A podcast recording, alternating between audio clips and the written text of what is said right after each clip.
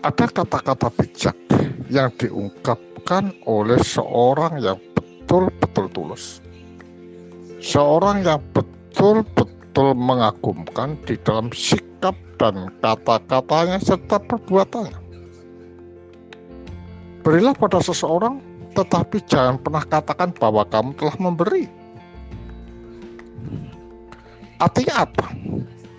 Artinya kalau kita memberi sesuatu pada orang lain dengan menggunakan tangan kanan,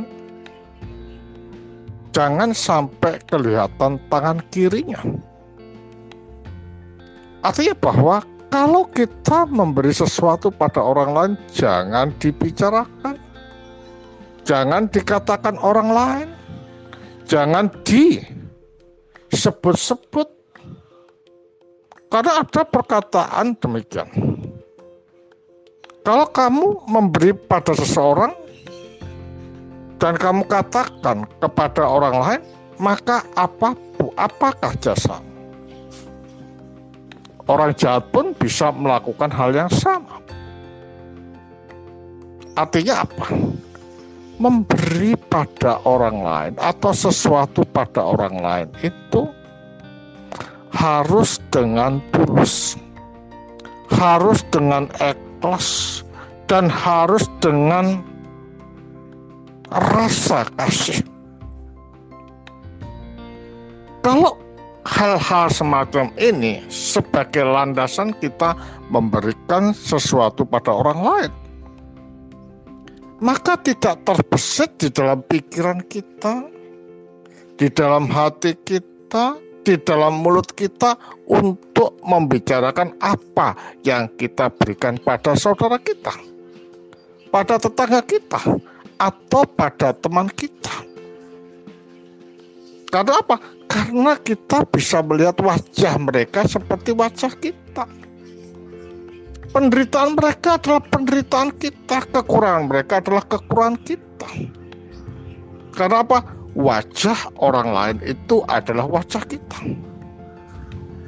Inilah bentuk dari apa yang dikatakan dengan manusia seutuhnya, manusia yang lengkap. Dengan demikian jelas bahwa Sang Khalik itu menciptakan kita betul-betul sempurna, betul-betul mulia. Karena tindakan-tindakan daripada manusia ini adalah mencerminkan tindakan dan karakteristik Sang Khalik untuk kita. Karena itulah manusia dikatakan sebagai pangeran kang katon. Artinya bahwa manusia itu adalah merupakan refleksi pantul dari apa yang ada di dalam diri Sang Khalik.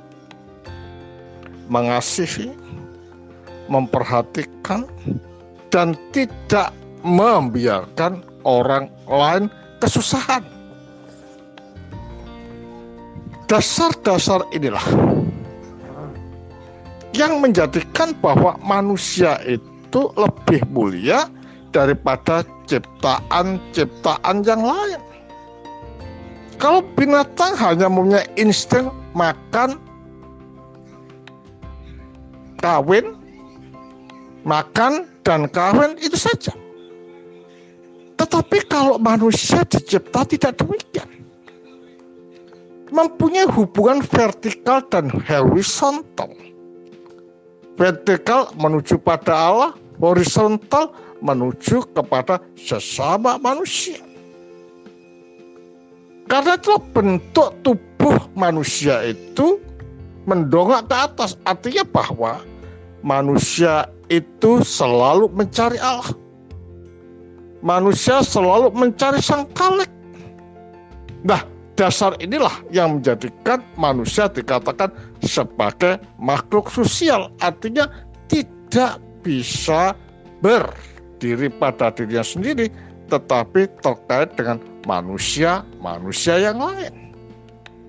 Karena itulah memberi, menolong, dan memperhatikan orang-orang lain itu adalah merupakan hukum yang tak terbantahkan dan harus dilakukan oleh manusia. manusia akan dikatakan sebagai manusia jikalau manusia mau memperdulikan orang lain. Karena wajah orang lain adalah wajah kita. Jadi, mari kita lakukan dan kita baktikan hidup kita bukan untuk diri kita sendiri, tetapi juga pada orang lain dan juga menempelkan diri dari mana kita dicipta. Selamat sore. Kiranya Sang Khalik senantiasa menuntun kehidupan kita pada saat ini. Allah memberkati kita semua. Amin.